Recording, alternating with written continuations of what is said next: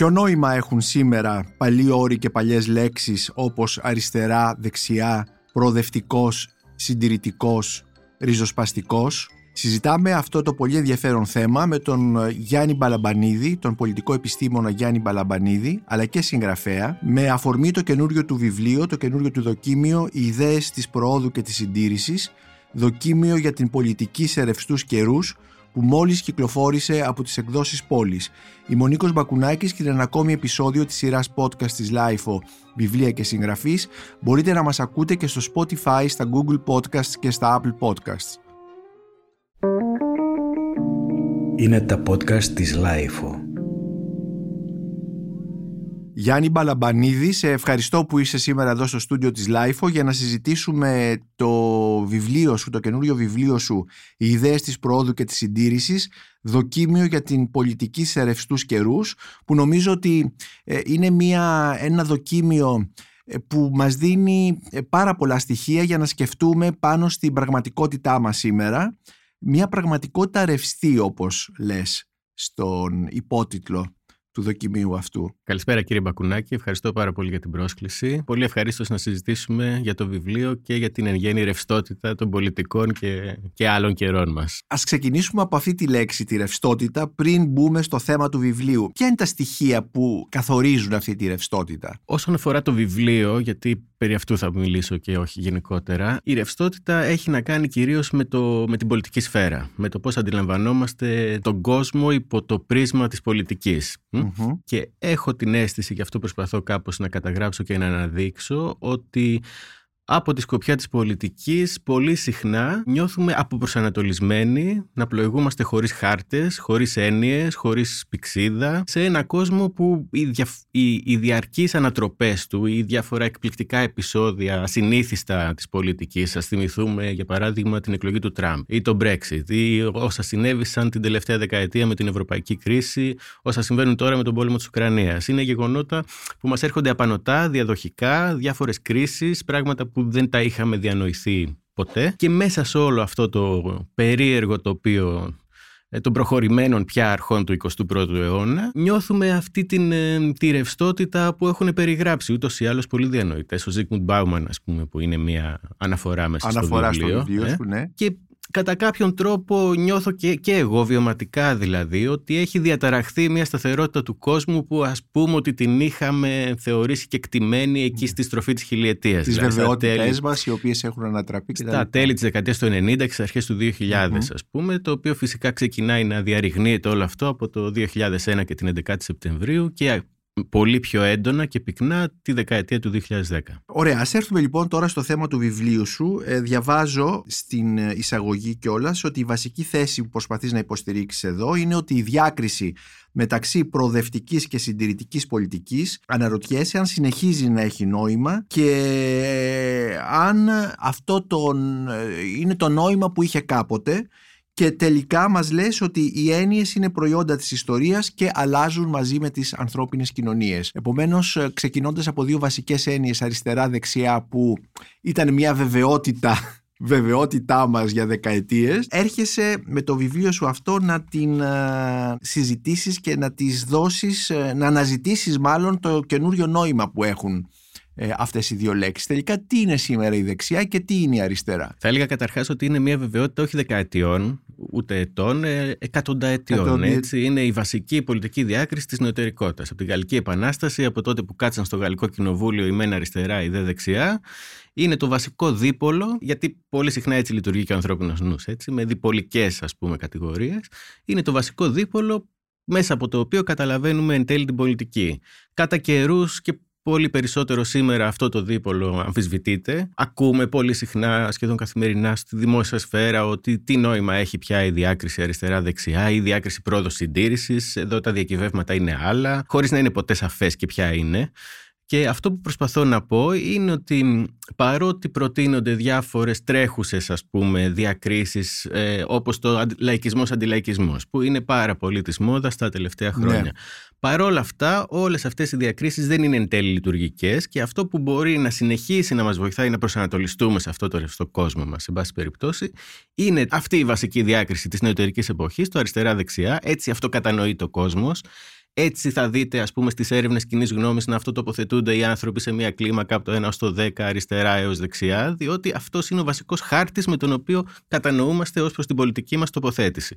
Και ταυτόχρονα αυτό δεν έχει τη σημασία που είχε ούτε το 1789, ούτε στο 19ο, ούτε στον 20ο αιώνα με το εργατικό κίνημα, εν πάση περιπτώσει και όλα αυτά. Έχει διαφορετικά περιεχόμενα. Παίρνει διαφορετικά περιεχόμενα, εκφράζεται με διαφορετικά λεξιλόγια κάθε φορά. Δηλαδή, ποιο είναι, ε, ας πούμε, το. για να καταλάβουμε το διαφορετικό περιεχόμενο αυτού του δίπολου. Ναι, για παράδειγμα, για παράδειγμα, να πω, να σκεφτώ κάτι. Ξέρουμε, ας πούμε, ότι η διάκριση αριστερά-δεξιά ήταν πολύ διαφορετική στον 20ο αιώνα, μετά το Δεύτερο Παγκόσμιο Πόλεμο, όταν υπήρχαν συγκροτημένα κόμματα που εξέφραζαν κατά κύριο λόγο την εργατική τάξη, τον κόσμο της εργασίας που λέγαμε, η σοσιαλδημοκρατία. Ήταν τα χρυσά χρόνια της σοσιαλδημοκρατίας. Ναι. Ως προς τις κοινωνικές όμως αντιπροσωπεύσεις, αυτό το πράγμα έχει γίνει πάρα πολύ ρευστό από κάποια στιγμή την δεκαετία του 70 και μετά. Ε, δεν είναι πολύ σαφές τι συνιστά εργατική τάξη, τι είναι μεσαία στρώματα, ποιος εκπροσωπεί ποιον και εν τέλει τι περιεχόμενα μπορεί να παίρνει. Η ίδια η σοσιαλδημοκρατία, ας πούμε, και αυτό είναι ένα θέμα του, του βιβλίου, ε, προχώρησε σε έναν δικό της εσωτερικό μετασχηματισμό στη δεκαετία του 90 που λέγαμε. Ε, Καθώς είχε απομακρυνθεί από το παλιό της ταξικό και ενσιανό προφίλ και υιοθετώντας στοιχεία φιλελευθερισμού, πολιτικού και οικονομικού, έδωσε μια μεγαλύτερη έμφαση στο άτομο, στην αυτοεκπλήρωση του ατόμου, στο πώς το κράτος θα μπορέσει να βοηθήσει τον άνθρωπο και το άτομο αντί να τον ταντεύει να εξελιχθεί και να πραγματώσει τις ικανότητές του, τα capabilities που ναι. έλεγε τότε το δισκούρ αυτό. Σήμερα πάλι αυτό δεν είναι αρκετό και φαίνεται να αλλάζει. Δηλαδή και σήμερα μια προοδευτική πολιτική, μια σοσιαλδημοκρατική πολιτική ξανά ανακαλύπτει ε, τα υλικά ζητήματα. Αυτά που είχε ξεχάσει ε, για πολλές δεκαετίες από τη δεκαετία του 90 και μετά θεωρώντας τα περίπου λιμένα. Αλλά βλέπει κανείς κοιτώντας ειδικά ας πούμε τις νεότερες γενιές που μπαίνουν τώρα στις σχέσεις παραγωγής με όλο και πιο επισφαλείς όρους, το περκάρι του ας πούμε, να θέτει επιτακτικά αυτά τα ζητήματα στη δημόσια ατζέντα. Και αυτό το ζήτημα το υλικό δεν μπορεί να σταθεί μόνο του και πάλι. Χρειάζεται πηγαίνει μαζί με, τα, με άλλα μεταελιστικά, συμβολικά, ιδεολογικά, πολιτισμικού τύπου αιτήματα, ας πούμε, τα οποία επίσης εκφράζουν αυτές οι νεότερες γενιές, οι Gen Z, οι Millennials, ναι. που προσπαθώ ναι. κάπως να πιάσω μέσα στο, στο κείμενο. Ναι, ε, αλλά αυτές οι γενιές όμως έχουν απομακρυνθεί από αυτά τα παραδοσιακά κόμματα δεξιάς, αριστεράς. Δεν είναι πάντα ακριβές Για παράδειγμα, στην Αμερική, που το γράφω και μέσα στο βιβλίο, θεωρώ ότι η Αμερική είναι το μεγάλο πολιτικό εργαστήρι της εποχής μας, όπως ήταν η Γαλλία στον 20ο αιώνα. Ναι. Στην Αμερική τι είδαμε, είδαμε πάρα πολύ ε, σαφείς και ισχυρές ταυτότητες και πολώσεις την τελευταία δεκαετία. Είδαμε από τη μία μια νέο συντηρητική, σχεδόν αντιδραστική ταυτότητα του τραμπισμού, η οποία ήταν και πολύ ελκυστική για νεανικά ακροατήρια. Η νεότητα δεν είναι πάντα το ένα ή το άλλο, μονοσήμαντη, μπορεί να εκφράζεται σε πολύ διαφορετικές κατευθύνσεις. Και ταυτόχρονα και ως αντίδραση στο σοκ του τραμπισμού, αλλά και ως συνέχεια της περίοδου του Ομπάμα, βλέπουμε μία ρίζοσπαστικοποίηση αυτών των νεότερων γενεών και με όρους τώρα, δηλαδή στη διακυβέρνηση Biden, έτσι, ή στο η δυναμική που προσέδωσαν αυτές οι, οι νεανικές, τα νεανικά στρώματα στον Bernie Sanders ή στην υποστήριξη που δίνουν στο σκουάντ της Οκάζιο Κορτέ μέσα στο, στο Κογκρέσο. Βλέπουμε εκεί να διαμορφώνεται μια καινούρια ταυτότητα, πολύ ισχυρή, ταυτοτικό δηλαδή πράγμα, πολύ ισχυρό και συνεκτικό, που βάζει μαζί αυτά τα δύο πράγματα. Και την επισφάλεια των υλικών όρων του βίου, ας πούμε, και τα πιο προωθημένα πολιτισμικά αιτήματα. Την πολιτική ορθότητα, την υποστήριξη στο Black Lives Matter, στο Me Too, τα κινήματα για την κλιματική αλλαγή ναι. και όλα αυτά. Στην Ελλάδα υπάρχουν αυτά τα παρατηρήσει αυτά που μας περιγράφεις τώρα ότι συμβαίνουν στην Αμερική. Υπάρχουν αυτά τα φαινόμενα εδώ; Υπάρχουν ενδεχομένως όχι τόσο έντονα, αλλά αυτές οι ατζέντες που ισχυρίζομαι ότι εν πολλής διαμορφώνονται και σφυριλατούνται στην Αμερική, τα cultural wars ας πουμε που οι Αμερικάνοι τα μελετάνε εδώ και δεκαετίες, έχουν περάσει πια το, τον Ατλαντικό για τα καλά, ε, συζητιούνται στην υπηρετική Ευρώπη, συζητιούνται και στη χώρα μας. Αλλά συζητιούνται όμως μάλλον, η εντύπωσή μου είναι ότι συζητιούνται μάλλον περιθωριακά περιθωριακά μέχρι να, γίνουν, να αποκτήσουν κεντρική θέση στην ναι. ατζέντα. Αν δει κανείς, ας πούμε, τα χαρακτηριστικά, πάλι από ε, μελετώντας έρευνες κοινής γνώμης, ας πούμε. Αν δει κανείς τα χαρακτηριστικά των νεωτέρων γενεών, θα δει ότι εκεί πέρα έχουν όντως εισχωρήσει πια και έχουν εγκαθιδρυθεί ως στοιχεία πολιτικοποίησης, όχι αυτά τα παραδοσιακά που σκεφτόμασταν, το συνδικάτο, το κόμμα, η διαδήλωση. Υπάρχουν και αυτά. Ναι. Ε, υπάρχουν όμως πάρα πολλοί ε, το MeToo, ας πούμε, ή τα κινήματα για την επισφάλεια ασφάλεια της εργασίας τύπου e-food, αν το θυμάστε, που ήταν ένα κίνημα, ας πούμε, λίγο ψηφιακό, λίγο στον πραγματικό κόσμο, το οποίο αγκαλιάστηκε όμως, υιοθετήθηκε από αυτά τα στρώματα που ζουν τα ίδια μες στην επισφάλεια, σαν τους δελιβεράδες, έτσι, παράγοντας νέες μορφές πολιτικοποίησης και κινητοποίησης και μάλιστα σε μια περίοδο που λόγω κορονοϊού δεν υπήρχε και πολύ μεγάλη δυνατότητα να υπάρξει αυτό στον δημόσιο Φυσική χώρο. αντίδραση, ναι. Φυσική αντίδραση. Ή επίσης μπορώ να σας θυμίσω ας πούμε τα, τους 16 στα Λύκεια λίγο πριν τον κορονοϊό, που κατέβαιναν κάθε Παρασκευή στο Σύνταγμα και διαδήλωναν, ακολουθώντας την Κρέτα Τούνμπεργκ που διοργάνωνε τις αντίστοιχες διαδηλώσεις εκεί. Όλα αυτά είναι στοιχεία κάποιου πράγματος που είναι υποδιαμόρφωση. Που είναι υποδιαμόρφωση. Ένα άλλο δίπολο που υπάρχει στο βιβλίο σου είναι το λαϊκισμός αντιλαϊκισμός και μάλιστα κάνεις μια παρατήρηση ότι αυτό το δίπολο τα τελευταία χρόνια έτεινε να γίνει προνομιακό πρίσμα μέσα από το οποίο κατανοούμε τον κόσμο, αλλά τελικά είναι ένα δίπολο αντιπολιτικό, μια ιδέα αντιπολιτική μας λες. Τι σημαίνει αυτό; Και γιατί ε, ο λαϊκισμός, ο όρος ε, χρησιμοποιείται πλέον στην καθημερινή γλώσσα σαν μια προσπάθεια να ερμηνεύσουμε ορισμένα πράγματα, όχι θεωρητικά αλλά στην, στην πρακτική καθημερινή ζωή σε σχέση με την πολιτική κτλ. Και, και σχεδόν έχει γίνει μια, ένα είδος πασπαρτού, μια ιδέα δηλαδή που χρησιμοποιείται για τα πάντα. Αυτό ακριβώς είναι το, το ένα πρόβλημα από τα δύο κατά τη γνώμη μου του, αυτού του διπόλου. Διότι αν θεωρήσουμε ότι όλα είναι λαϊκισμός, εν τέλει τίποτα δεν είναι λαϊκισμός. Ναι. Μία έννοια που χρησιμοποιείται για τα πάντα, στο τέλος είναι άχρηστη ερμηνευτικά και αξιολογικά. Δεν μπορεί να μας βοηθήσει να καταλάβουμε τίποτα. Όπως γράφω και μέσα, ο χαρακτηρισμός λαϊκισμός έχει χρησιμοποιηθεί είτε σε επιστημονικά κείμενα, είτε σε δημοσιογραφικά, ας πούμε, περίπου για όλους τους πολιτικούς ηγέτες της Ιφιλίου. Και όχι μόνο για τους πολιτικούς, αλλά και για, τους, και για καλλιτέχνες και για συγγραφείς κτλ. Ναι, οπότε μια τέτοια ναι. μεγάλη διεύρυνση ας πούμε, του πεδίου μιας έννοιας τελικά καθιστά την έννοια δυσλειτουργική έως ε, περίπου περιττή. Παρ' όλα αυτά όμως ε, υπάρχει αυτά... ένα, ναι, ένας λαϊκισμός που έχει σχέση με το πώς κολακεύεις ένα κοινό, ένα ακροατήριο και όλα αυτά τα πράγματα. Θα έλεγα πιο πολύ ότι αυτό είναι μια διάσταση δημαγωγίας που είναι κάτι πολύ γνωστό στην πολιτική και όχι μόνο στην ελληνική. Ε. Ναι. Τίνουμε να πιστεύουμε καμιά φορά ότι η ελληνική πολιτική είναι πολύ δημαγωγική. Δημαγωγίας αλλά όμως έχει και στοιχεία χειραγώγησης. Φυσικά, ναι. Δημιουργεί και τη χειραγώγηση. Βεβαίως, αλλά εκεί το, το βασικό πρόβλημα, κατά τη γνώμη μου, του λαϊκισμού ή των σχημάτων που επικαλούνται το λαό είναι ότι προσπαθούν να κατασκευάσουν έναν λαό που είναι ενιαίος και αδιαφοροποιητό. Το ξέρουμε αυτό και από τη θεωρία, δεν είναι κάτι καινούριο αυτό που λέω. Αλλά αυτή η προσπάθεια να κατασκευαστεί ένας λαός ενιαίος και αδιαφοροποιητό είναι εν τέλει αντιπολιτική, αντιδημοκρατική, αυτό που προσπαθώ να πω, γιατί ο ενιαίος λαός δεν υπάρχει. Και η δημοκρατία δεν προποθέτει ενιαίο λαό, γιατί αυτό οδηγεί σε άλλου τύπου καθεστώτα. Ο λαός της δημοκρατίας είναι πληθυντικός, είναι πολλαπλός, έχει εσωτερικές διαιρέσεις, διακρίσεις, δεν είμαστε όλοι ίδιοι, δεν μπορούμε ποτέ να συμφωνήσουμε σε όλα. Υπό αυτή την έννοια, ο λαϊκισμός είναι μια αντιπολιτική. Τα λες ε, πολύ καλά αυτά μέσα στο βιβλίο σου για αυτό το θέμα ότι. Και αυτό νομίζω ότι είναι και ένα πρόβλημα της αριστεράς σήμερα, του λόγου της αριστεράς και στην Ελλάδα, που αυτό δεν μπορεί να το δει ακόμη. Δηλαδή έχει τους από εδώ και τους από εκεί. Έναν, μια ομαδοποίηση δηλαδή που νομίζω ότι ακυρώνει τις όποιες προθέσεις ή τον όποιο λόγο της. Εδώ πρέπει να δούμε μια λεπτή διάκριση, ένα όριο. Αυτό το πρόβλημα πράγματι υπάρχει ε, και υπάρχει και στην Ελλάδα και το είδαμε και στην αριστερά, ιδίως στα δύσκολα χρόνια του μνημονίου, έτσι, που φτιάχτηκαν τέτοιου είδους πολλώσεις, οι οποίες κατά τα άλλα βέβαια είναι κάτι σύνηθες και μια βασική διάσταση της πολιτικής εν γέννη. Κανείς δεν μπορεί να διεκδικήσει μια πολιτική ηγεμονία, να πει ότι εκφράζω την πλειοψηφία, αν δεν ισχυριστεί ότι εκφράζω το λαό. Με τον ένα ή τον άλλο τρόπο. Mm-hmm. Άρωστε, αυτό που λέγαμε πριν και για την νεωτερικότητα, η πολιτική της νεωτερικότητας είναι η πολιτική του λαού. Ε, η Γαλλική Επανάσταση φτιάχνει τον γαλλικό λαό. Άρα, χωρίς λαό δεν υπάρχει πολιτική. Το πρόβλημα εκεί και στις αριστερές εκδοχές του που τις είδαμε και εδώ πέρα και όντως δεν τις έχει επεξεργαστεί, κατά τη γνώμη μου, επαρκώς η ελληνική αριστερά και σε άλλες εκδοχές, δεξιές, συντηρητικές, ακόμη και σοσιαλδημοκρατικές, είναι όταν περνάει αυτό το δίπολο από τον πολιτικό αντίπαλο στον πολιτικό εχθρό.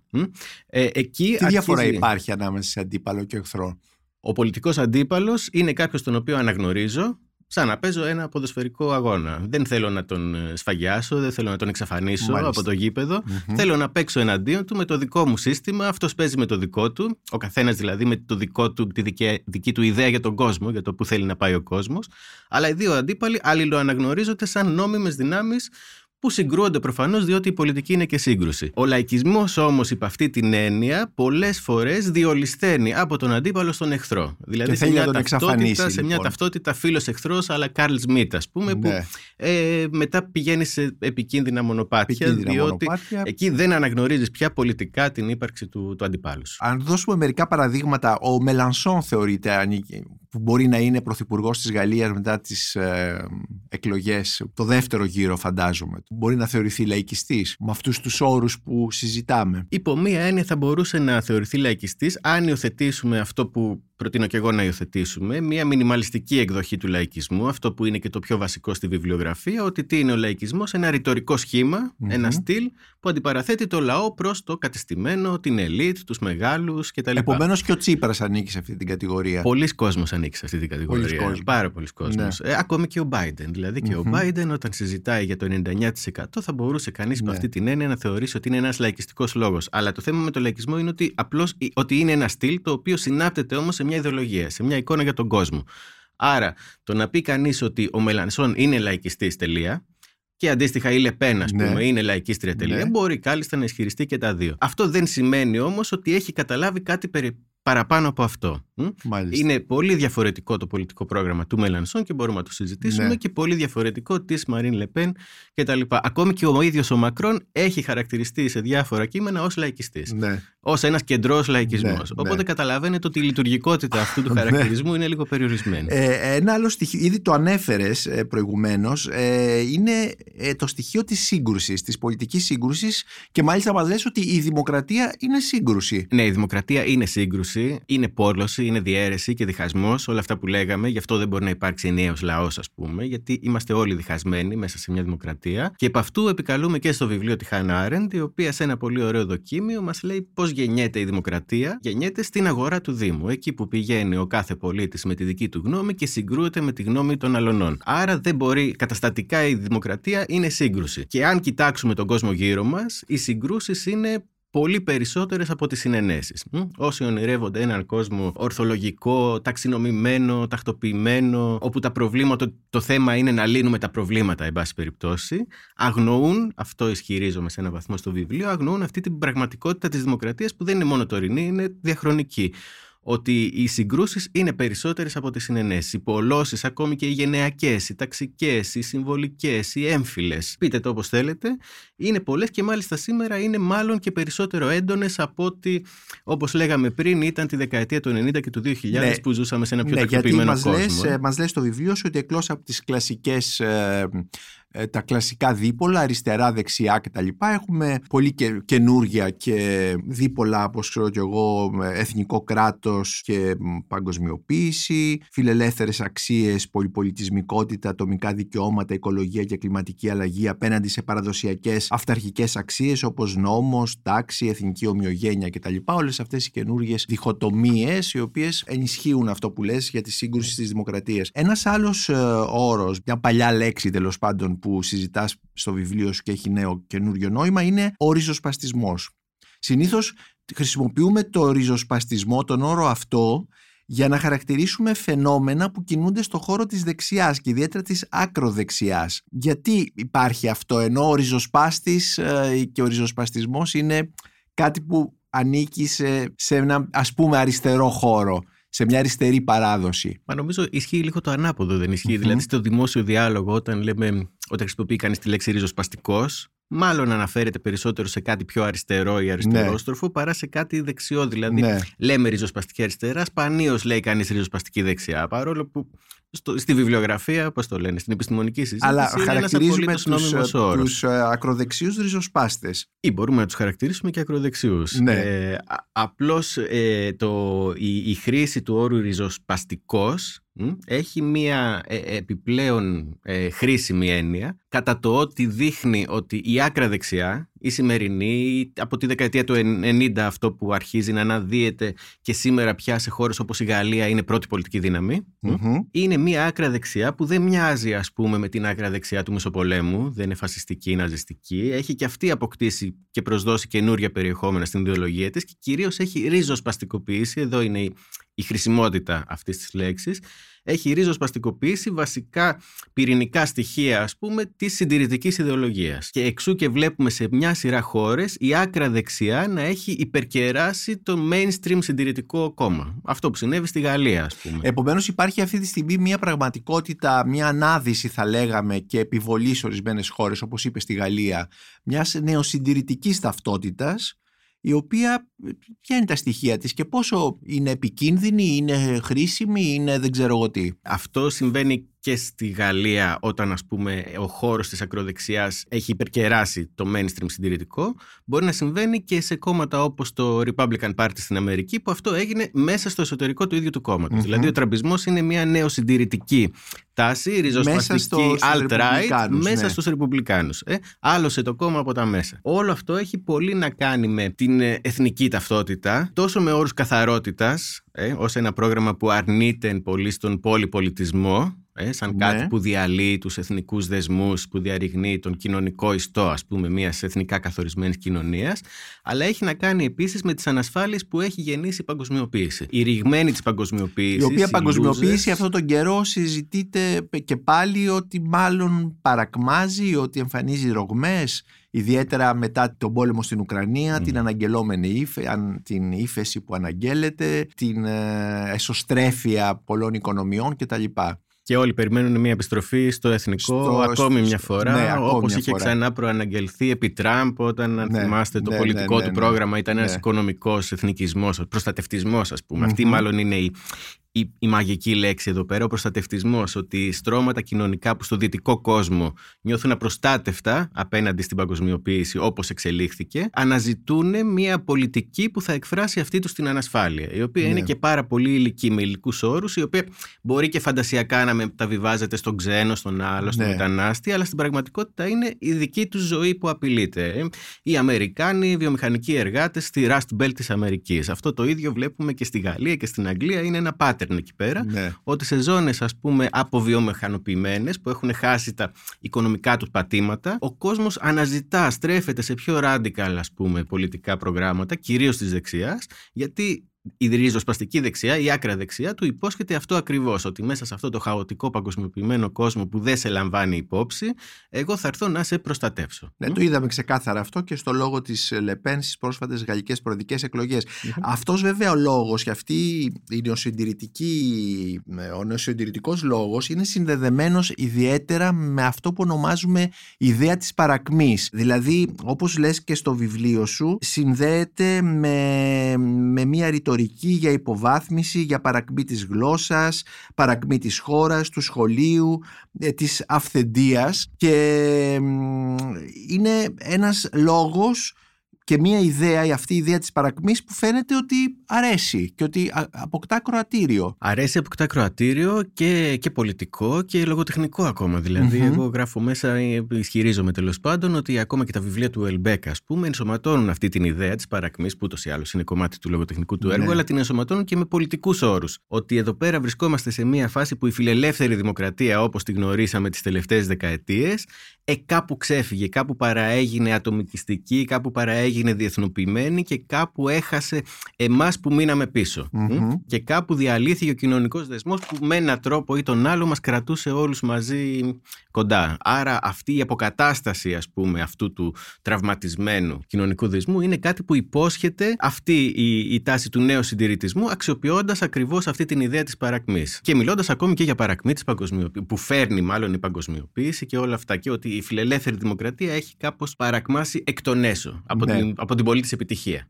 ναι, πάντως ναι. μέσα από το βιβλίο σου φαίνεται ότι αυτό που ονομάζουμε προοδευτικό ε, βρίσκεται σε μία κρίση, η προοδευτική πολιτική βρίσκεται σε μία κρίση και ότι η κρίση αυτή ε, συνδέεται ε, όρος είναι δικό σου με έναν οικονομισμό αλλά και ορισμένα άλλα φαινόμενα που βρίσκονται στον χώρο των δικαιωμάτων κτλ. Δηλαδή την υιοθέτηση του δικαιωματισμού που ε, δημιουργούν νέες, ε, νέες διχοτομήσεις στις κοινωνίες κτλ.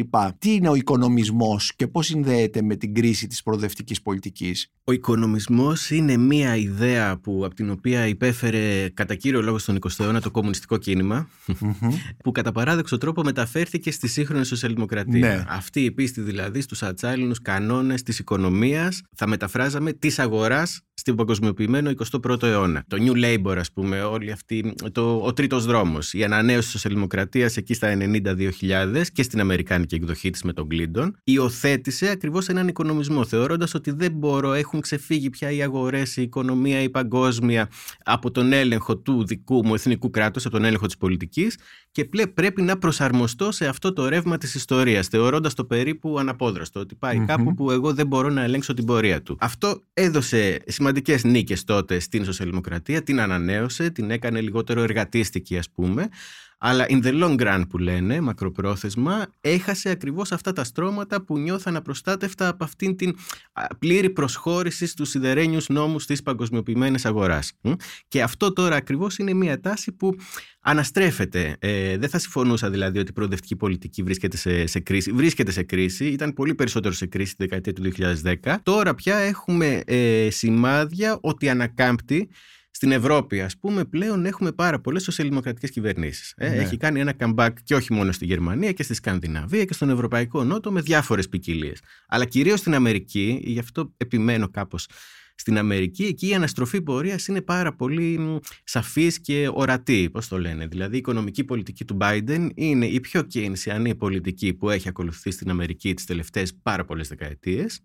Και ταυτόχρονα είναι μια κίνησιανή πολιτική προστασίας, που θέλει να προστατεύσει ακριβώς ε, αυτά τα στρώματα που λέγαμε πριν ότι νιώθουν. Ναι, αυτό έχει σχέση και με τη λεγόμενη επιστροφή του κράτους που είδαμε να συζητείται πάρα πολύ στην εποχή της πανδημίας. Ναι, η πανδημία βοήθησε πάρα πολύ. Υπήρχε από πριν η κουβέντα ότι τι θα γίνει με το κράτος. Είναι, υπάρχει ναι. ένα μεγάλο εργαλείο το οποίο το χρησιμοποιούμε ή όχι. Ε, στην πανδημία φάνηκε ακριβώς ο κέριος ρόλος του, του κράτους και στην υγεία μας και αυτό όμως έχει προκαλέσει, αν δει κανείς και παγκόσμιες έρευνες γνώμης πια, έχει προκαλέσει μια αυξημένη διαθυσιμότητα στους ανθρώπους να αποδεχτούν και να ζητήσουν περαιτέρω κρατική παρέμβαση σε μια σειρά τομείς. Από το mm-hmm. κοινωνικό κράτος μέχρι το σχολείο, την εργασία και ούτω καθεξής. Ε, Γιάννη, να σε ρωτήσω ακόμη κάτι. Υπάρχει ε, η περίφημη μεσαία τάξη στον ελληνικό δημόσιο λόγο; Μιλάμε για τη μεσαία τάξη, πώς ε, καταστράφηκε η μεσαία τάξη, πώς ο Μητσοτάκης τελικά δεν κάνει αυτό που είχε υποσχεθεί για τη μεσαία τάξη. Τι είναι αυτή η μεσαία τάξη; Εδώ μας λες ότι πρόκειται για μια φαντασιακή κατασκευή. Υπάρχει.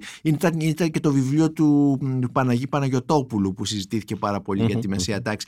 Υπάρχει αυτή η μεσαία τάξη; Ναι, πολύ χρήσιμο το, το βιβλίο του Παναγί Παναγιωτόπουλου και όντως είναι από τις λίγες μελέτες που έχουμε στην Ελλάδα για τη μεσαία τάξη που είναι ένα μεγάλο πρόβλημα και θεωρητικό, ναι. αλλά κυρίως εγώ το συζητάω στο, στην δημόσια σφαίρα. Στο πώς εργαλειοποιείται πολιτικά είτε από τη μία μεριά είτε από την άλλη. Γι' αυτό λέω ότι εν πωλής είναι κάτι φαντασιακό, όχι ότι δεν υπάρχει. Προφανώς υπάρχουν μεσαία στρώματα, δεν υπάρχει πια η πλειοψηφική εργατική τάξη που υπήρχε άλλοτε. Τα ελεύθερα επαγγέλματα είναι περισσότερα και ούτω καθεξής. Αυτό είναι μια κοινωνιολογικη ε, οπτική. Αλλά στην πολιτική ε, έχω την αίσθηση ότι εργαλειοποιείται η μεσαία τάξη φτιάχνοντας ένα φαντασιακό υποκείμενο, όπως ήταν ο λαός που λέγαμε πριν. Ναι. Ε, ένα φαντασιακό υποκείμενο που είναι το μεγάλο, το ε, πλειοψηφικό στην ελληνική και όχι μόνο κοινωνία, ε, που έχει περίπου αδιαφοροποίητα χαρακτηριστικά, αλλά μέσα σε αυτή τη μεσαία τάξη υπάρχει ο ντελιβερά των 600 ευρώ, υπάρχει και ο μεγάλο δικηγόρο ή μεγάλο γιατρό. Η ηλική όρια, ας πούμε, αυτής της ενιαίας μεσαίας τάξης δεν είναι και δεν μπορεί να είναι ενιαία.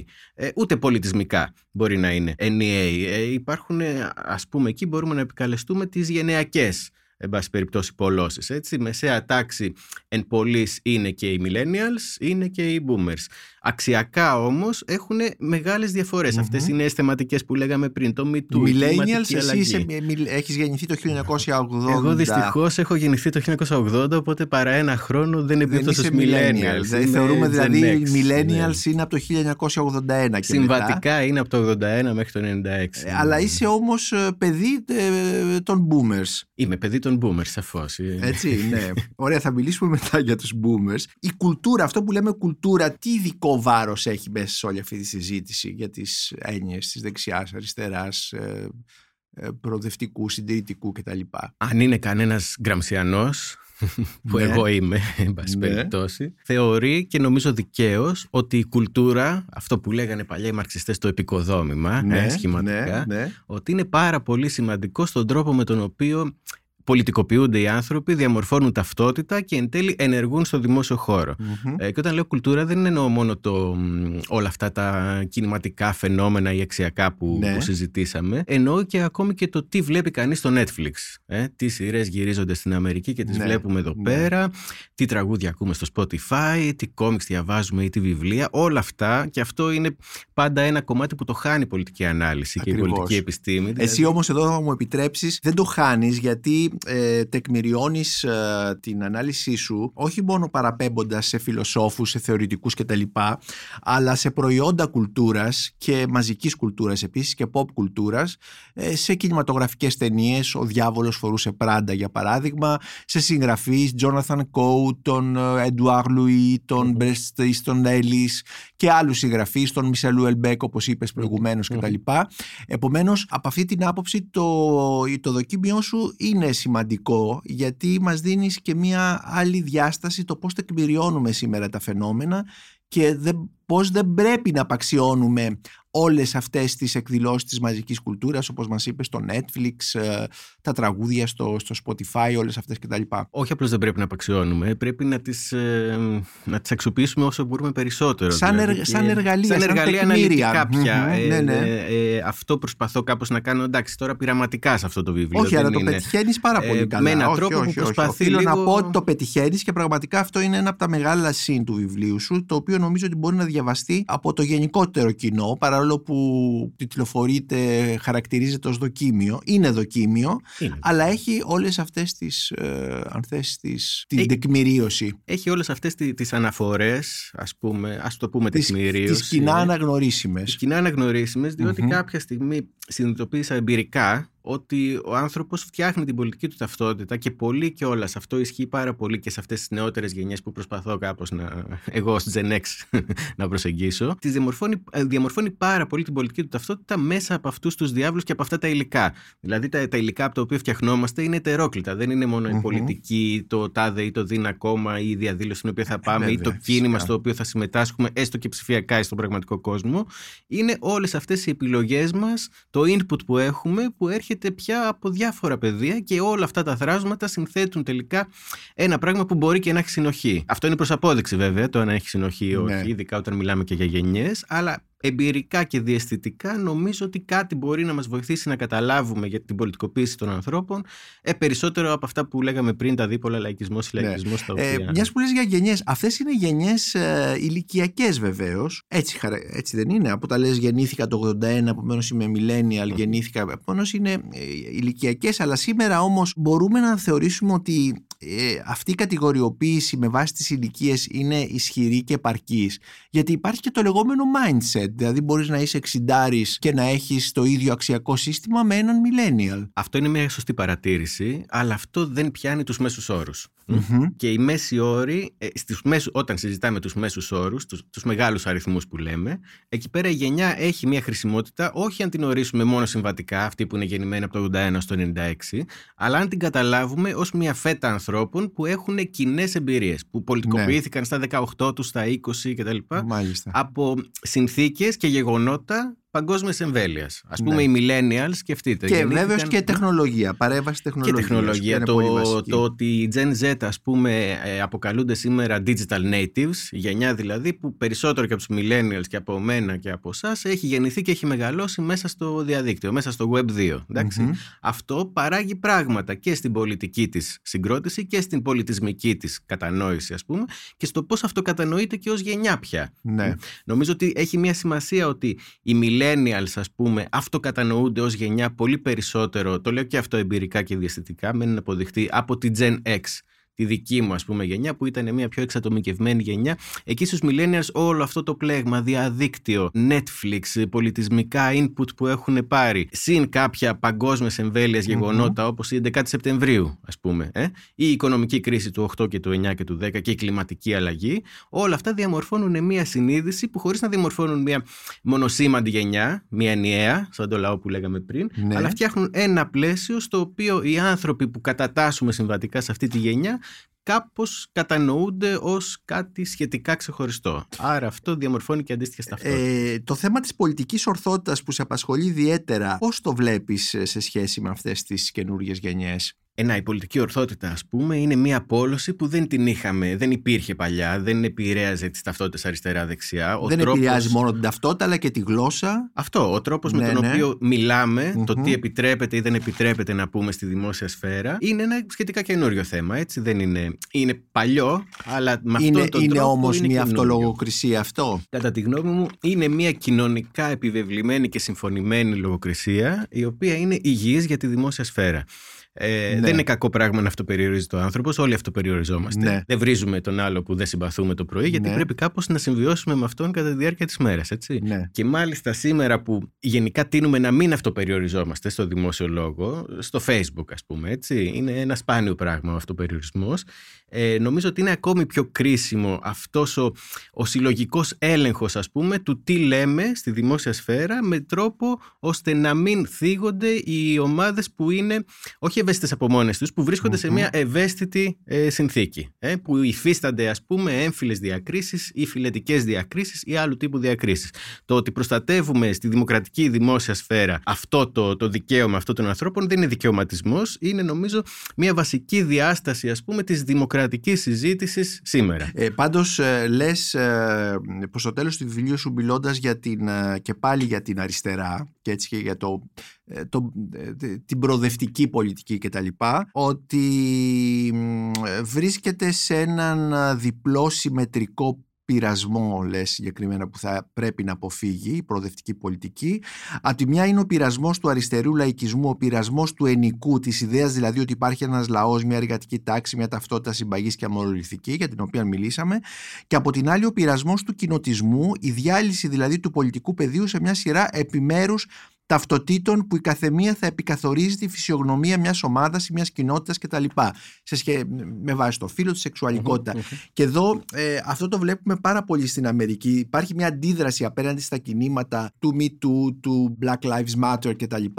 Ακριβώς γιατί κατακαιρματίζουν την κοινωνία και σπάνε την συνοχή. Ιδιαίτερα στη Γαλλία έχουμε τέτοιες αντιδράσεις και έναν τέτοιο λόγο απέναντι σε αυτά. Τι μπορείς να πεις πάνω σε αυτό; Στη Γαλλία κυρίως, διότι εκεί έχουμε τη ρεπουμπλικάνικη παράδοση που λέει ότι καμία επιμέρους ταυτότητα δεν μπορεί να βρίσκεται πάνω από την κοινή μας δημοκρατική συλλογική ταυτότητα. Ναι. Και στην Αμερική είναι πιο έντονο το πρόβλημα γιατί η αμερικάνικη πολιτική βασίζεται πάρα πολύ στα identity politics. Ε, ναι. στα και, στο, και στο community και στις κοινότητες. Και στις κοινότητες και στις κοινότητες και αυτό μεταφράζεται σε identity politics, δηλαδή διαφορετικά μιλάει κανείς στους μαύρους, διαφορετικά κανείς στις λεσβείε και ούτω καθεξής. Ναι, ναι. Όλα αυτά μπορεί από τη μία να ανανεώνουν πάρα πολύ το πολιτικό πεδίο, όλα αυτά που λέγαμε πριν, ε, και κινηματικά και ενοιολογικά ε, και είναι πράγματα που οφείλει κανείς να ενσωματώσει στον πολιτικό του λόγο, αν ενδιαφέρεται να τα εκφράσει. Ταυτόχρονα κινδυνεύουν όμως να διασπάσουν πάρα πολύ και το πολιτικό πεδίο. Και εκεί πέρα, εγώ τουλάχιστον βρήκα πολύ χρήσιμη αυτή την έννοια της intersectionality. Δεν μεταφράζεται ακριβώς στα ελληνικά. Είναι τη διατομεακότητα, το έχουμε ναι, πει. Ναι. Εκεί που διασταυρώνονται τέλος ναι. πάντων.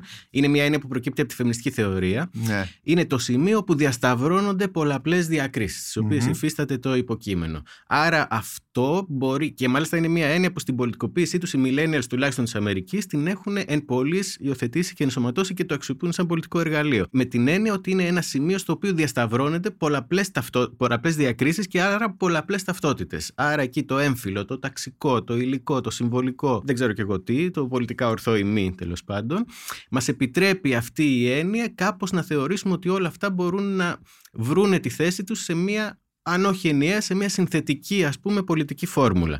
Και υπ' αυτή την έννοια η πολιτική, η προοδευτική, η συντηρητική, δεν ξέρω και εγώ τι άλλη, να μην διασπάται σε επιμέρους κοινότητες, αλλά μέσα από αυτές τις πολλαπλές ταυτότητες να ανακαλύπτει και έναν κοινό δεσμό εν τέλει, τον οποίο πάντα η πολιτική στο τέλος της ημέρας πρέπει να εκφράζει για να γίνεται ηγεμονική. Ε, θα ήθελα να, να οδηγηθούμε τώρα προς το τέλος της συζήτησής μας. Είπα προηγουμένως ότι το δοκίμιό σου έχει μια αφηγηματικότητα. Και αυτό το βρίσκω πάρα πολύ σημαντικό και μια κατάκτηση των σημερινών νεότερων επιστημόνων γιατί η παράδοση του δοκιμιακού λόγου στην Ελλάδα ιδιαίτερα από τους κοινωνικούς και πολιτικούς επιστήμονες αλλά και από τους φιλοσόφους είναι ένας λόγος τραμπουλιγμένος, ακατανόητος. Εγώ με τα παραδείγματα του Κωνσταντίνου Τσουκαλά, του Κοσμά Ψυχοπέδη κτλ ε, που είναι κείμενα πολύ δεν ξέρω αν είναι επιτιδευμένα ακατάληπτα ή τέλος πάντων με τρομερά λογικά άσματα, ε, ε, άλματα κτλ. Στο δικό σου όμως υπάρχει μια πολύ συγκροτημένη αφήγηση. Ε, υπάρχει ένα, κάνεις μια αναφορά στο, να και ένα πάλι στην pop κουλτούρα, στο Game of Thrones, of Thrones και παραπέμπεις στο εξής μια συζήτηση που γίνεται εκεί. Τι είναι αυτό που ενώνει τους ανθρώπους, η στρατή, το χρυσάφι, οι σημαίες, όχι, οι ιστορίες. Κανένας εχθρός δεν μπορεί να νικήσει μια καλή ιστορία. Λοιπόν, εσύ που εκτός από πολιτικός επιστήμονας, δοκιμιογράφος, έχεις γράψει και μια συλλογή διηγημάτων που έχει τίτλο «Λάργο», πώς βλέπεις αυτόν λοιπόν τον λόγο τον ε, δοκιμιακό σήμερα, πώς πρέπει να είναι, εντάξει αυτό που ρωτάω είναι και λίγο δείχνει έτσι μία, το πώς πρέπει να είναι, τι πάνε πώς πρέπει να είναι. Αλλά σχηματικό, έτσι, γιατί προς χάρη της συζήτηση. Καταρχάς χαίρομαι ιδιαίτερος που διαβάσατε αυτό το βιβλίο σαν μια ιστορία. ε, υπ' αυτή την έννοια δεν ξέρω αν είναι καλό ή κακό, αλλά τέλος πάντων πέτυχε έναν από τους σκοπούς του. Ε, δεν μπορώ να πω πώς πρέπει να είναι ένα δοκίμιο ή μια δοκιμιακή γραφή. Ούτως ή άλλως είπατε και πριν, ε, έχω γράψει και έχω πειραματιστεί, εν πάση περιπτώσει, κατά καιρούς με διάφορα είδη λόγου, το οποίο βρίσκω χαριτωμένο, αλλά μπορεί να είναι και λίγο ρηψοκίνδυνο.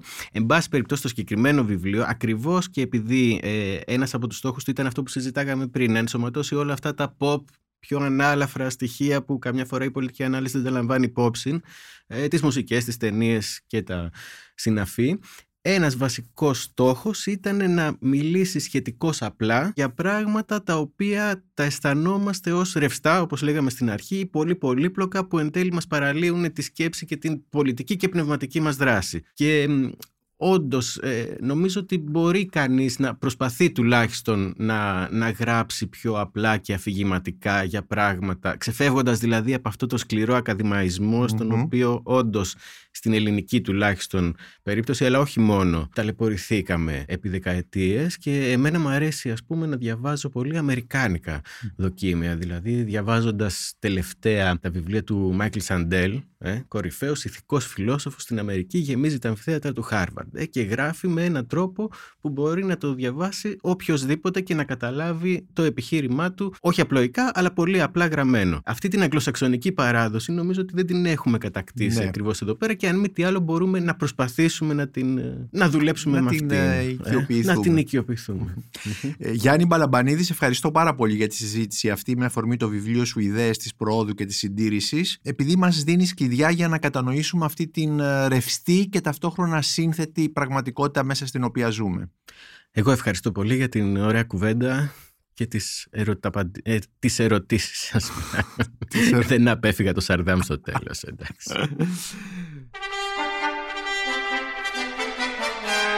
Είμαι ο Νίκος Μπακουνάκης και ήταν ένα ακόμη επεισόδιο της σειράς podcast της LIFO, βιβλία και συγγραφής, με καλεσμένο τον πολιτικό επιστήμονα Γιάννη Μπαλαμπανίδη για το βιβλίο του «Ιδέες της πρόοδου και της συντήρησης», δοκίμιο για την πολιτική σε ρευστούς καιρούς, που κυκλοφορεί από τις εκδόσεις πόλης. Μπορείτε να μας ακούτε και στο Spotify, στα Google Podcast και στα Apple Podcast. Ηχοληψία, επεξεργασία και επιμέλεια, φέδωνας χτενάς και μερόπικοκίνη. Ήταν μια παραγωγή της LIFO. Είναι τα podcast της Λάιφο.